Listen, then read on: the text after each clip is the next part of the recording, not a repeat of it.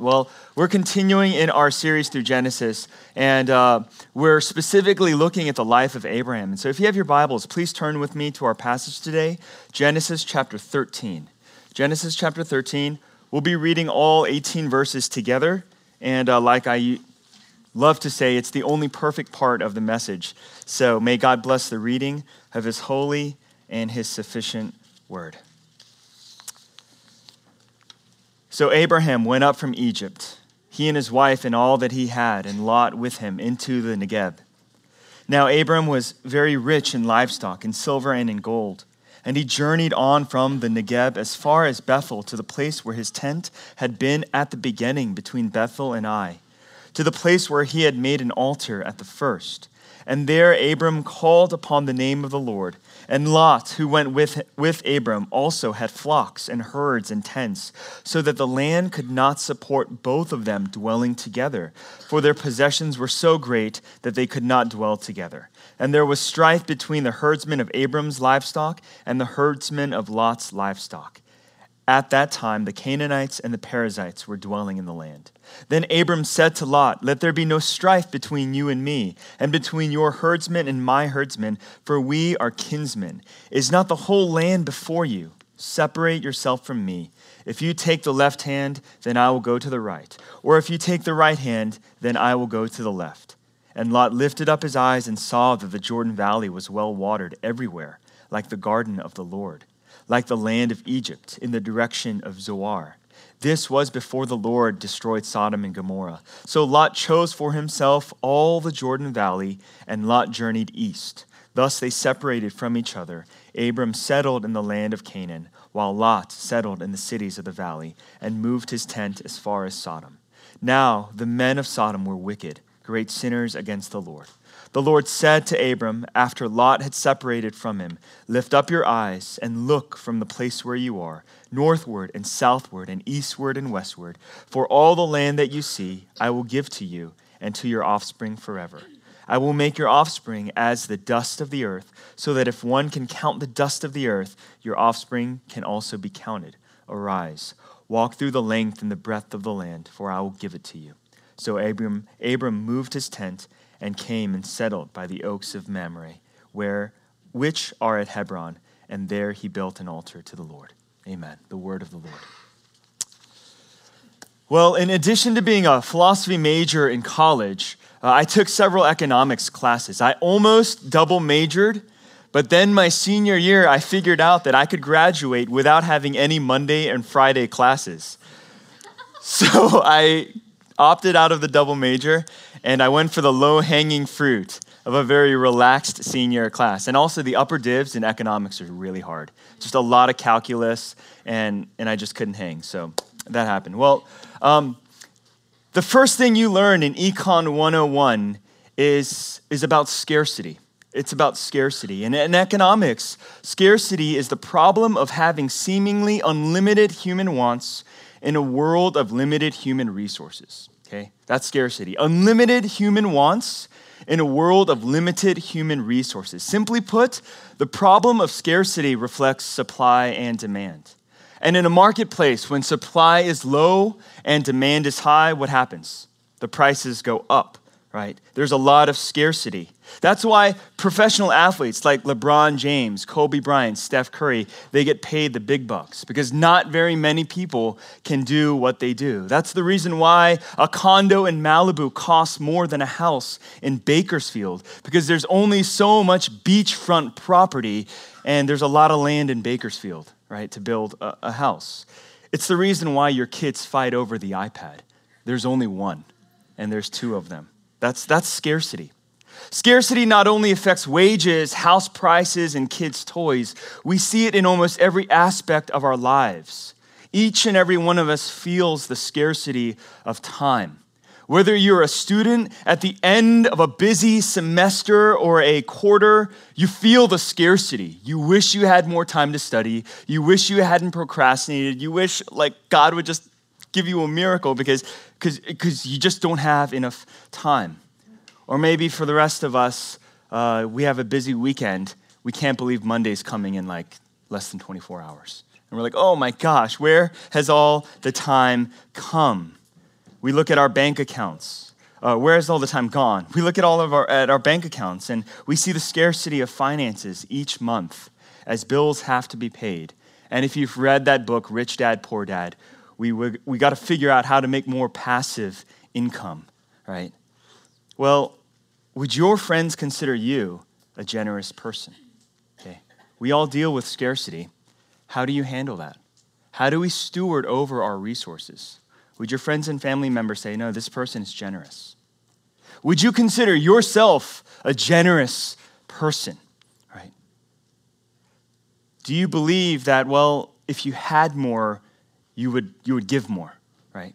Maybe our excuse of not being generous is we just, we just don't have enough. There's too much scarcity in my life.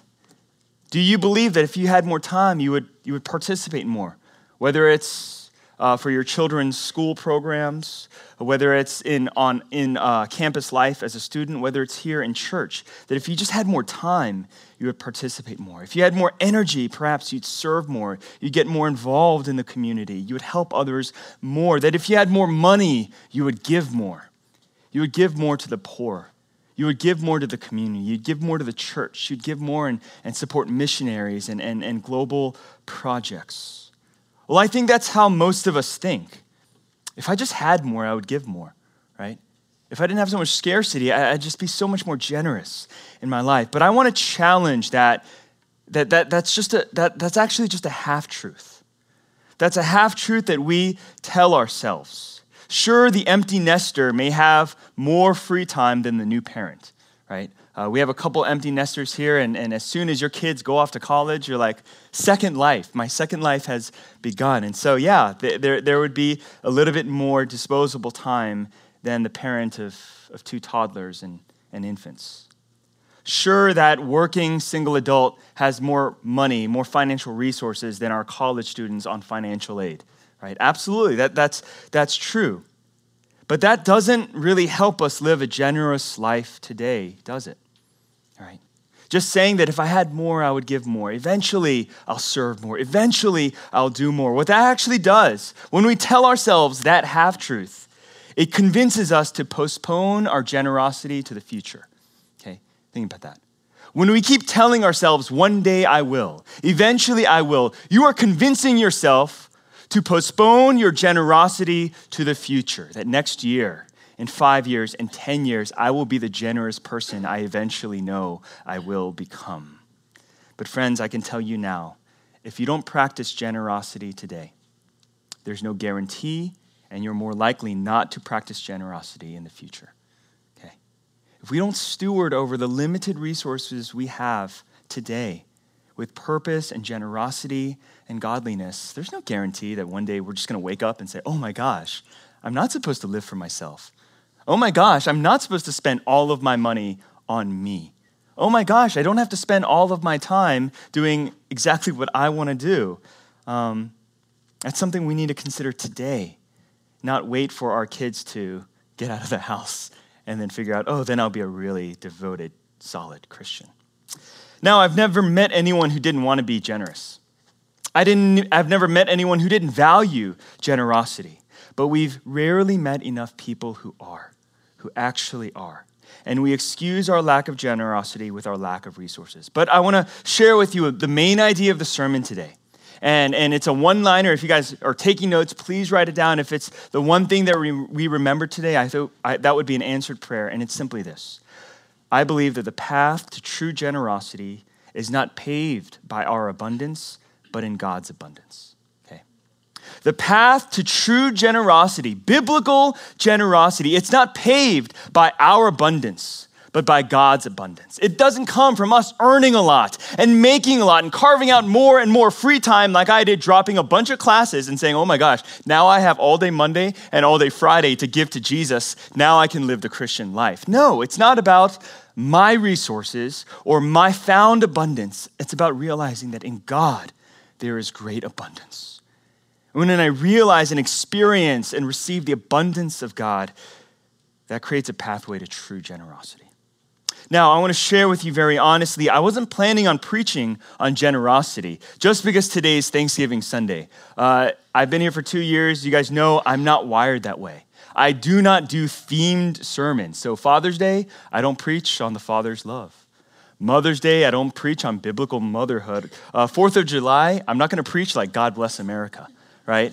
That, that's just not my style. And so someone actually asked me, is like, oh, are you going to preach on generosity for Thanksgiving? I'm like, no, no, no, that's not my style. Wherever we are in our Genesis series is what I'm going to preach on, right? And then God has a sense of humor. And he said, well, last week it was Genesis 12, and that was Abram's call. This week it's Genesis 13, and it's about Abraham being generous to his brother Lot. It's about Abraham foregoing so many of his rights, giving up um, his privileges to allow his nephew uh, first choice in the promised land. I'm going to unpack our main idea with two questions. Why do we struggle with generosity? Okay, why do we struggle with it?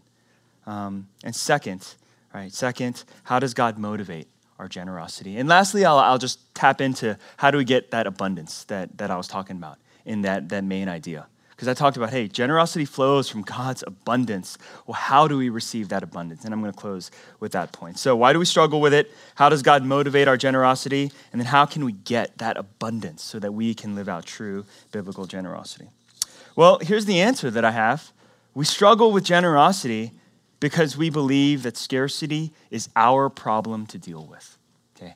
I think you and I, when we experience scarcity, scarcity of time, scarcity of energy, scarcity of money, and, and things like that. We feel like we have to figure out the solution. That's my problem. I'm the head of this household, or I'm a grown adult, and I have to deal with it. Okay? And that's where we really experience struggle. Now, we didn't cover the last section of chapter 12 last week, but it's the story of Abram taking his family down to Egypt right? Genesis 12 has this calling of Abram, and God calls him into the promised land. Abram obeys, and he takes his family and he takes his nephew Lot, and they go into the promised land. But here at the end of 12, we're told that there's a famine in the promised land. And so, Abram, as the head of the household, he takes his family down into Egypt because there's a scarcity of food in the land that God told him to go to. So he's like, okay, God, you told me to come to Canaan. There's a famine in Canaan. You know what I'm going to do? I'm going to go to Egypt. Egypt has the Nile. Egypt is, is, is flourishing. Uh, we don't want to die here. We're going to go to Egypt.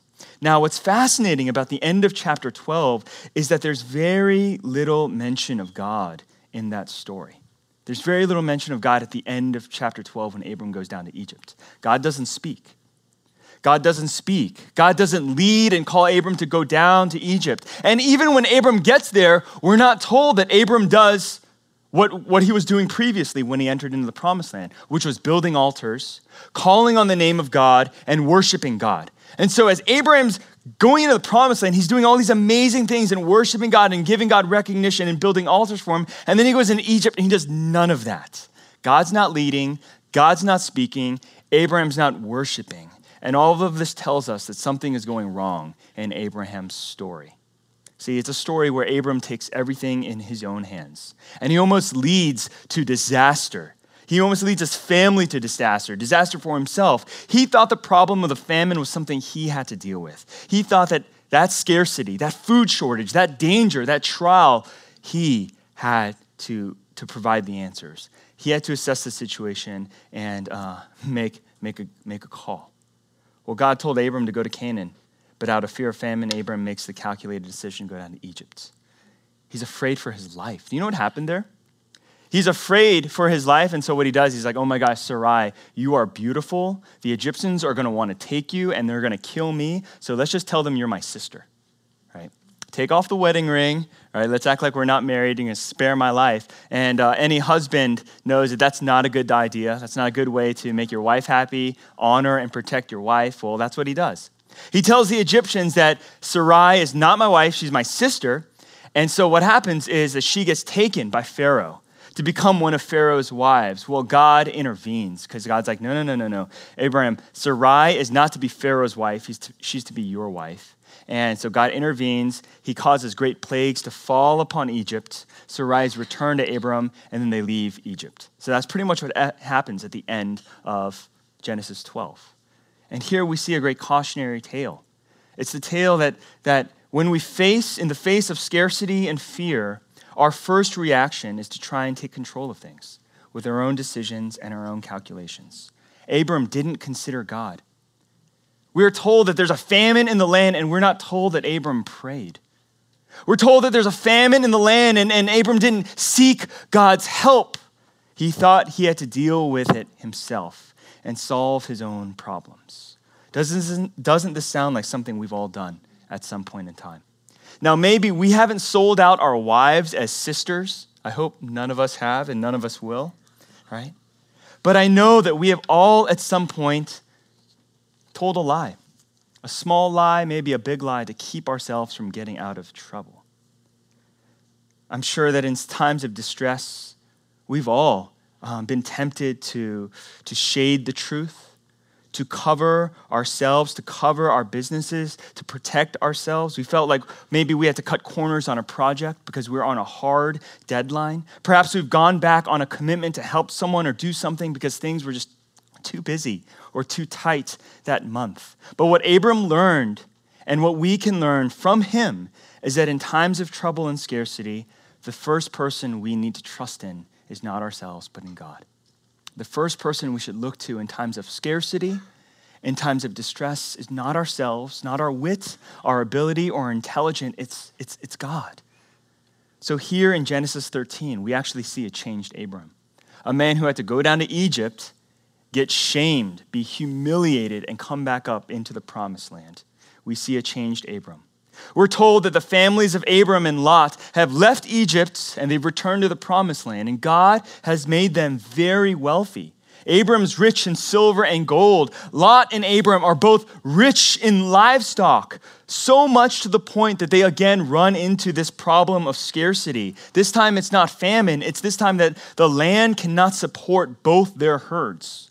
There isn't enough food and water for all the animals that Abram and Lot have acquired. So the herdsmen, right, the, the, the shepherds, or maybe for the, the, the Midwest, like the cowboys of Abram and Lot, they start fighting.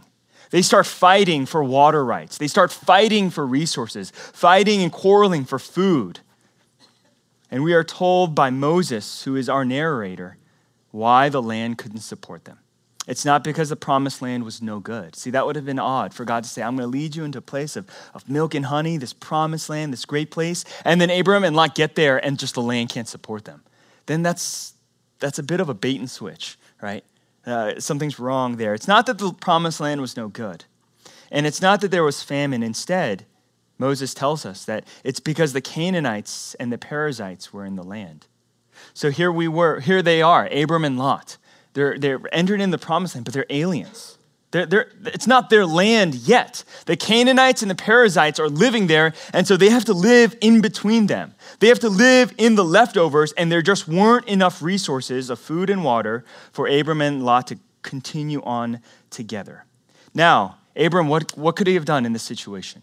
Simply put, he could have asserted his power and authority over Lot. After all, God made all his promises to Abram not to Lot. So you know what Abram could have done? He could have pulled the God card. He could have been like, God, Lot, Lot, you know, God told me. God gave me the promised land. You need to just leave. You need to figure it out because this is my land, not your land, right? God's going to give this to me and, and, and my household and not you. Abram didn't do that. Also, we have to remember that Lot was not Abram's equal, he was his nephew right? Lot was Abram's nephew, and so Abram could have pulled the seniority card as well. Abram could have chosen the best land for himself and told Lot to go fend for himself. But that's not what Abram does. We see in the text that Abram makes a generous offer to Lot and allows him to choose first. Imagine that, guys. Imagine that. Abram looks at Lot with love. He considers him his, he's his, he's his family, he's his kinsman, and he says, You know what? Wherever you want to go, you choose first, I'll go the opposite direction. I want you to I want you to have the best land. I want you to choose first. Well, where did Abraham learn this? Where did Abraham learn this? Right? Where did he learn such generosity and kindness? I believe it came from his failure in Egypt. I believe it came from realizing and learning that Abraham can't try and, and grasp and attain his own resources, that they really all have to come from God and his hand. You see, through his experience in Egypt, Abram learned not to fear scarcity. He learned not to fear scarcity, but to trust in God's provision. So that's where generosity is birthed from. Realizing that God is our provider, realizing that God is our deliverer, and really believing that right? I think for so many of us, we believe that in our heads, but our hands, our, act, our actions, our priorities, our decisions all reflect this idea that, that we have to be the solution. We have to figure things out. And Abram is a testimony to a God who's willing to fight for him, a God who will rescue him, a God who will speak and reveal himself to him over and over again, even when he's in rebellion. Even when he's in the wrong place at the wrong time, God is faithful and God is present. Abraham sees that, and so he's changed. And that's, that, that, that's, the, the, that's where Abraham's motivation came from to be generous. Well, where is it? Let's continue to develop this. How does God further motivate our generosity?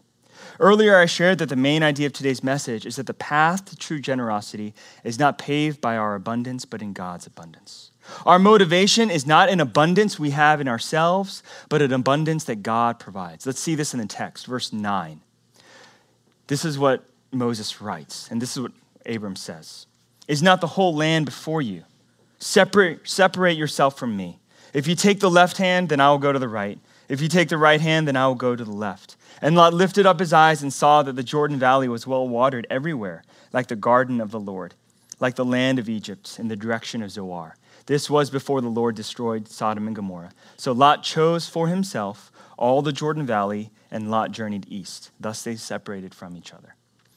Once again, Abraham's offer, incredibly generous, absolutely selfless, and it sprang from his faith in God's provision. Unfortunately, Lot didn't learn this. He didn't learn this from Abraham, and we actually have some important clues that tell us that Lot made both a bad and a selfish decision. Let's just break down what Lot's thought process was. Because Lot was feeling the scarcity.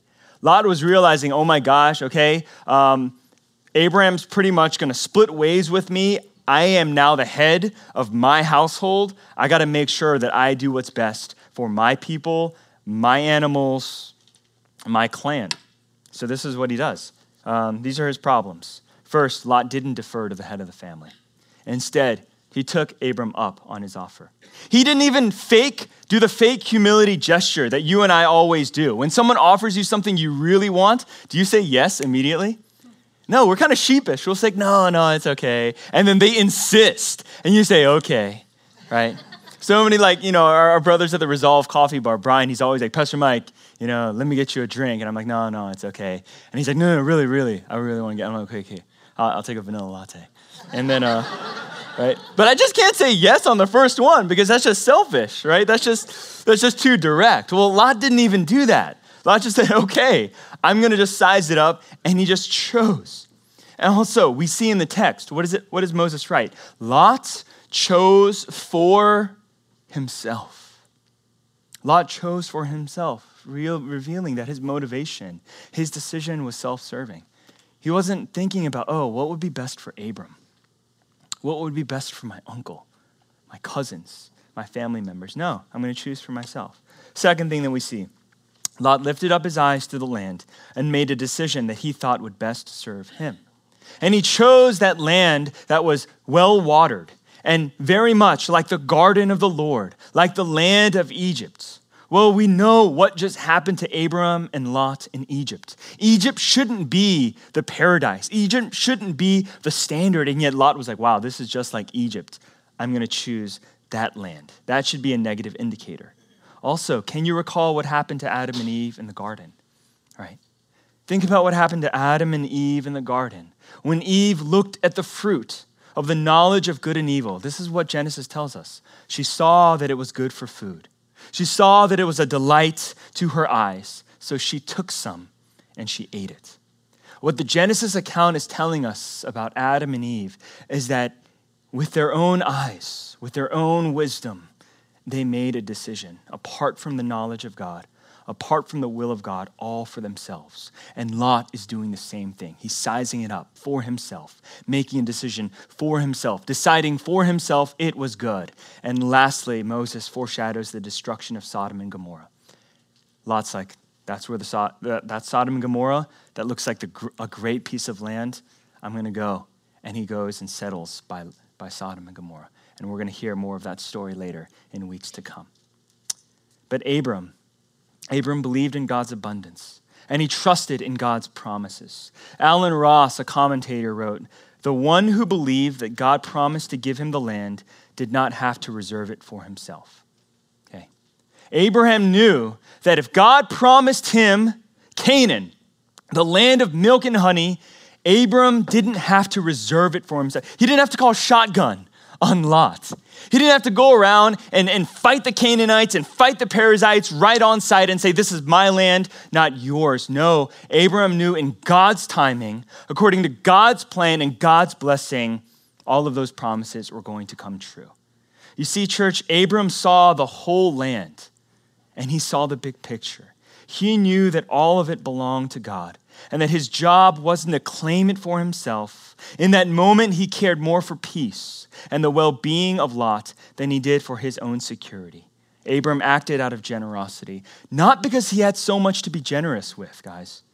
Just, just remember that okay? Abraham doesn't have enough land. Lot doesn't have enough land. There is scarcity, there's a lack of resources. Abraham still has to take care of his family, he still has to take care of his herd. He didn't, it wasn't because, oh my gosh, I've got a, a thousand acres. Lot, just take whatever you want.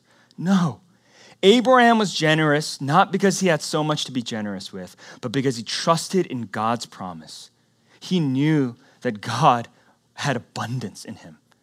He knew what it meant to take God at his word, and he didn't have to reserve a spot.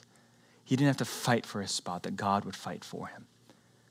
Church, do you believe likewise? When there is scarcity in your life, do you reserve your spot? When there's scarcity in your life, do you grip harder? Do you hold on tighter? Do you fight more for the things that you want, the things that you tell yourself you need? God is telling us to reconsider, right? God is telling us to reconsider. Consider what it means to trust in Him. Consider what it means to be generous. Now, there is a reward for generosity. And I want to tell us how to, to, to receive the things that God wants to give us. Our passage closes with God speaking again and assuring Abraham that he will make good on his promises. Let's go to verse 14. Verse 14. The Lord said to Abraham, after after Lot had separated from him, lift up your eyes and look from the place where you are, northward and southward and eastward and westward. For all the land that you see, I will give to you and your offspring forever. I will make your offspring as the dust of the earth, so that if one can count the dust of the earth, your offspring also can be counted. Arise, walk through the length and breadth of the land, for I will give it to you. Okay. You know what God was saying to Abraham? or Abram at this point. God is saying, I'll give you everything. I am going to give you everything. Everything you don't have right now, I will give you. Abraham at that time, probably past 75 years old, his wife, 65 plus, no children. God promised offspring. Abraham, God again says, I will give you offspring. Abraham's a nomad, just wandering around, you know, Ur, Haran, Canaan, Egypt, Canaan again. And God's like, I promise I will give you land. I will give you a home. All these things that you don't have, all these things that you want, all these things that I have promised you, I will give you. Now, there's something in me, and I, I think something in a lot of us that have a hard time receiving from God. If I asked you, Sunday, what is worship all about? And I think a lot of people say, we got to give God glory. We got to give God worship. And that's, that's true, right? That's absolutely true. Um, but there's so much that God wants us to receive on Sundays. He wants us to receive forgiveness. He wants us to receive grace. He wants to receive, he wants us to receive community and love and friendship from the body of Christ. He wants us to receive and hear His word more than us just spouting a ton of words to Him. God has things to give to us. And yet there's something in us that's not, that's not always open and ready for that posture. The moment a pastor tells us that God wants to bless you and give you everything, what do you think? Man, this guy's a prosperity preacher, right? If I say God wants to give you everything, if I tell you God wants to give you his absolute best, you're gonna think, man, Michael just is just tickling our ears, right? What's he gonna, what's he gonna sell? What's the catch? What's the catch? But God, God tells that to Abraham. He says, Lift your eyes, look around, look to the north, the south, the east, the west. All of it is yours. Count the dust. And if you can count it, that's the number of offspring you're going to have. No catch. God's not preaching a prosperity gospel. God's simply saying, I'm going to give you everything. And if that's God's word, even for us today, if God's like, I want to give you everything, beloved, I want to give you my best, we're going to kind of see, like, ah, oh, you know, that's okay. I want to give you my best, right? God, it's not about me. It's not about my comfort. Oh, it's not about my happiness. It's about your glory. There's something in us that like would prefer that posture. I remember um, I was in high school and uh, it was kind of parents appreciation night. We want to have family worship, and uh, my youth pastor was like, "You know what? We need to do. We need to do a foot washing." And kids, students, you're going to wash your parents' feet. And we thought it was an awesome idea. Oh, that's awesome. I've never seen my parents so uncomfortable. I've, I've never seen my parents so uncomfortable. My, my, like I was washing my dad's feet and I'm praying. I'm trying to be real spiritual and, and bless him like Jesus, bless the disciples. I'm trying to be Christ-like to my parents. And my dad is just so uncomfortable. And like after like, like I just rubbed one of his feet. Like, all right, all right. You know, in Korean, he's like, come on. Right? He's like, that's enough. He just couldn't handle it. My parents couldn't handle the idea of their son serving them and washing their feet and blessing them. They're like, no, no, no, I'm supposed to provide for you, right? I'm supposed to care for you. I'm supposed to bless you. And I think there's something in us that comes to church in our posture to God and say, God, I'm supposed to bless you. And when God says, No, I want to bless you, we're like, Ah, oh, what does that mean? What does that look like? That's okay. You know, like, you know, I'm good. I just want to bless your name, right? This is what God says in Psalm 50. Psalm 50, God says, If I were hungry, I would not tell you for the world and its fullness are mine. I do not eat the flesh of bulls or drink the blood of goats. Offer to God a sacrifice of thanksgiving and perform your vows to the Most High. And call upon me in the day of trouble, and I will deliver you, and you shall glorify me. Okay. You know what God says right there? He says, I don't need you. I don't need your offerings. I don't need the blood of bulls and goats or even the 10% we give every month for those of us who tithe. God's not like, hey, hey, hey, like that is not what we, that is not what this is all about. We are not in like business or, or, or we're not doing transactions here. I don't need any of that. God says, you know what you need? You need me. You need to call upon me upon the, on that day of trouble, and I will glorify, or I will deliver you. And that's how God gets glory. Not because we sing, sing in tune, or sing three part harmonies. That's not what glorifies God. It's in our moments of scarcity, in our moments of distress and need, we look to God and say, God, who, who have I in heaven but you? God, who will deliver me? but you? Who is the hope for my family but you? Who will save us from our sins but you? Who will redeem me and my, my, my, my children and my, my loved ones from our sins and our dysfunction but you? And that's when God gets the glory. That's when God gets the glory. So now I want to ask you this What if our generosity what if our worship and our thanksgiving and our offerings flowed not from the mere belief that all we have belongs to God, but that all that He has belongs to us? Okay, think about this. Okay, I grew up in the church always being told, Michael, everything you own belongs to God. Okay, everything, you know. And so uh, you got to give your 10% and you got to serve and you know, you belong to God, you belong to God. And that's true. You know what I didn't grow up hearing? That all he had was mine. I didn't grow up hearing that, oh, God gave himself for me. That God has, has given his riches and his best for me. Why? Because it sounds like prosperity gospel. It sounds so self serving. It sounds so man made. You know what Paul writes in Corinthians?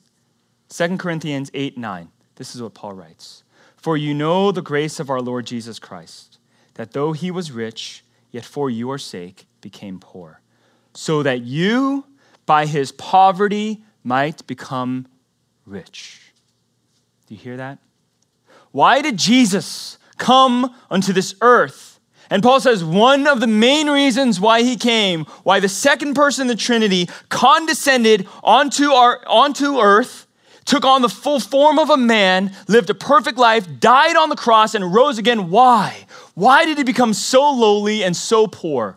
So that you can become rich. So that you and I could become rich. And in that moment, you might be like, Pastor Mike, look at my bank account. I am not rich. 2 Corinthians 8 does not apply to me. And Paul tells us no, there's a different kind of richness, a different kind of abundance that the gospel has in store for us. Paul describes this in 2 Corinthians chapter 6, verse 2. This is what Paul says Behold, now is the favorable time. Behold, now is the day of salvation. And in verse 8, this is what he writes We are treated as impostors and yet true as unknown and yet well known, as dying and behold we live, as punished and not yet killed, as sorrowful yet always rejoicing, as poor yet making many rich, as having nothing yet possessing everything. Okay. There's a paradox in the Christian faith that Paul is talking about that we can be poor yet rich. We can have nothing and yet possess everything. How and why? How does this happen? How do you and I receive the riches of God and the abundance of God, that incorruptible inheritance of God? The answer is this through Jesus Christ, his one and only Son. My friend gave this sermon illustration. He said, uh, The moment he became a father, he understood the gospel in a greater depth he, he understood the gospel in a greater depth because he'd never known something so precious to him. His motorcycle, not that precious compared to his daughter. His guitar, his laptop, his car, his house. Nothing is as precious as the life and the blood of his only child. And that's when he understood that God had truly given him everything. When our Father gave his one and only begotten Son to us, that we might be ransomed, that we might be saved, that we might be redeemed, God truly gave us everything. Parents, think about that. If you give up your child, the life of your child, have you not given up everything? If there's a ransom and they say, I want your house for your child, you'll say, You can have it. If they say, I want your business, you can have it. I want every account, every stock, every bond, you can have it. I want your life. Every parent would say, You can have it. And the Father gave his one and only begotten Son so that you would be saved. Do you realize when you accept Jesus, God has given you everything? He has given you everything. Church, we are to live out of that abundance. We are to live out of that abundance. And so, yes, our bank accounts can be empty. Our health can be withering away. And yet we are rich. Yet we are loved. We are always secure because God has given us everything. Church, do you believe that? Would you receive the blessedness would you receive the richness? Would you receive the gift of God through his son, Jesus Christ, who loved you to the point of death? Let's pray together. Lord, we thank you. We thank you that you did not just send your son, Jesus Christ, you gave your son, Jesus Christ, to be our ransom, to be our Savior. And Father, I pray that right now, in this moment, we would come to realize the gift of Jesus. We would see what a generous and a powerful and a life giving act that was for us. And I pray, Lord, that in this moment that we would receive Christ again. Or maybe for some of us that we would receive Christ for the very first time. And in doing so, would you fill our hearts with your abundance? Would you fill our hearts with your life? Would you fill our hearts with your joy? And would you allow that to overflow? Would you allow that to overflow into our, our relationships? Would you make us a generous people? Would you make us a loving people because Christ has first loved us? Would you make us a sacrificial people because we realize that Christ has sacrificed everything for us? Would you make us an obedient people because we realize that the obedience of Christ took him to the cross and that obedience has purchased for us everlasting life? Father, I want to pray for anyone right now that is struggling with distress and scarcity in their life. We do not want to water down our earthly struggles. Whether we have family members who are ill, whether we are behind on our mortgage payments, whether we are in fear of failing out of school or losing our jobs we are not here to put, put spiritual band aids on our hearts and go back to it on Monday. Lord, I pray that you would produce in us genuine faith faith that you will be our provider, and faith to know that whatever we might lose in this life or in this world, we are rich in Christ and we are secure in Christ. Would you give us your peace? Would you help us to know your presence right now? We thank you in Jesus' name I pray.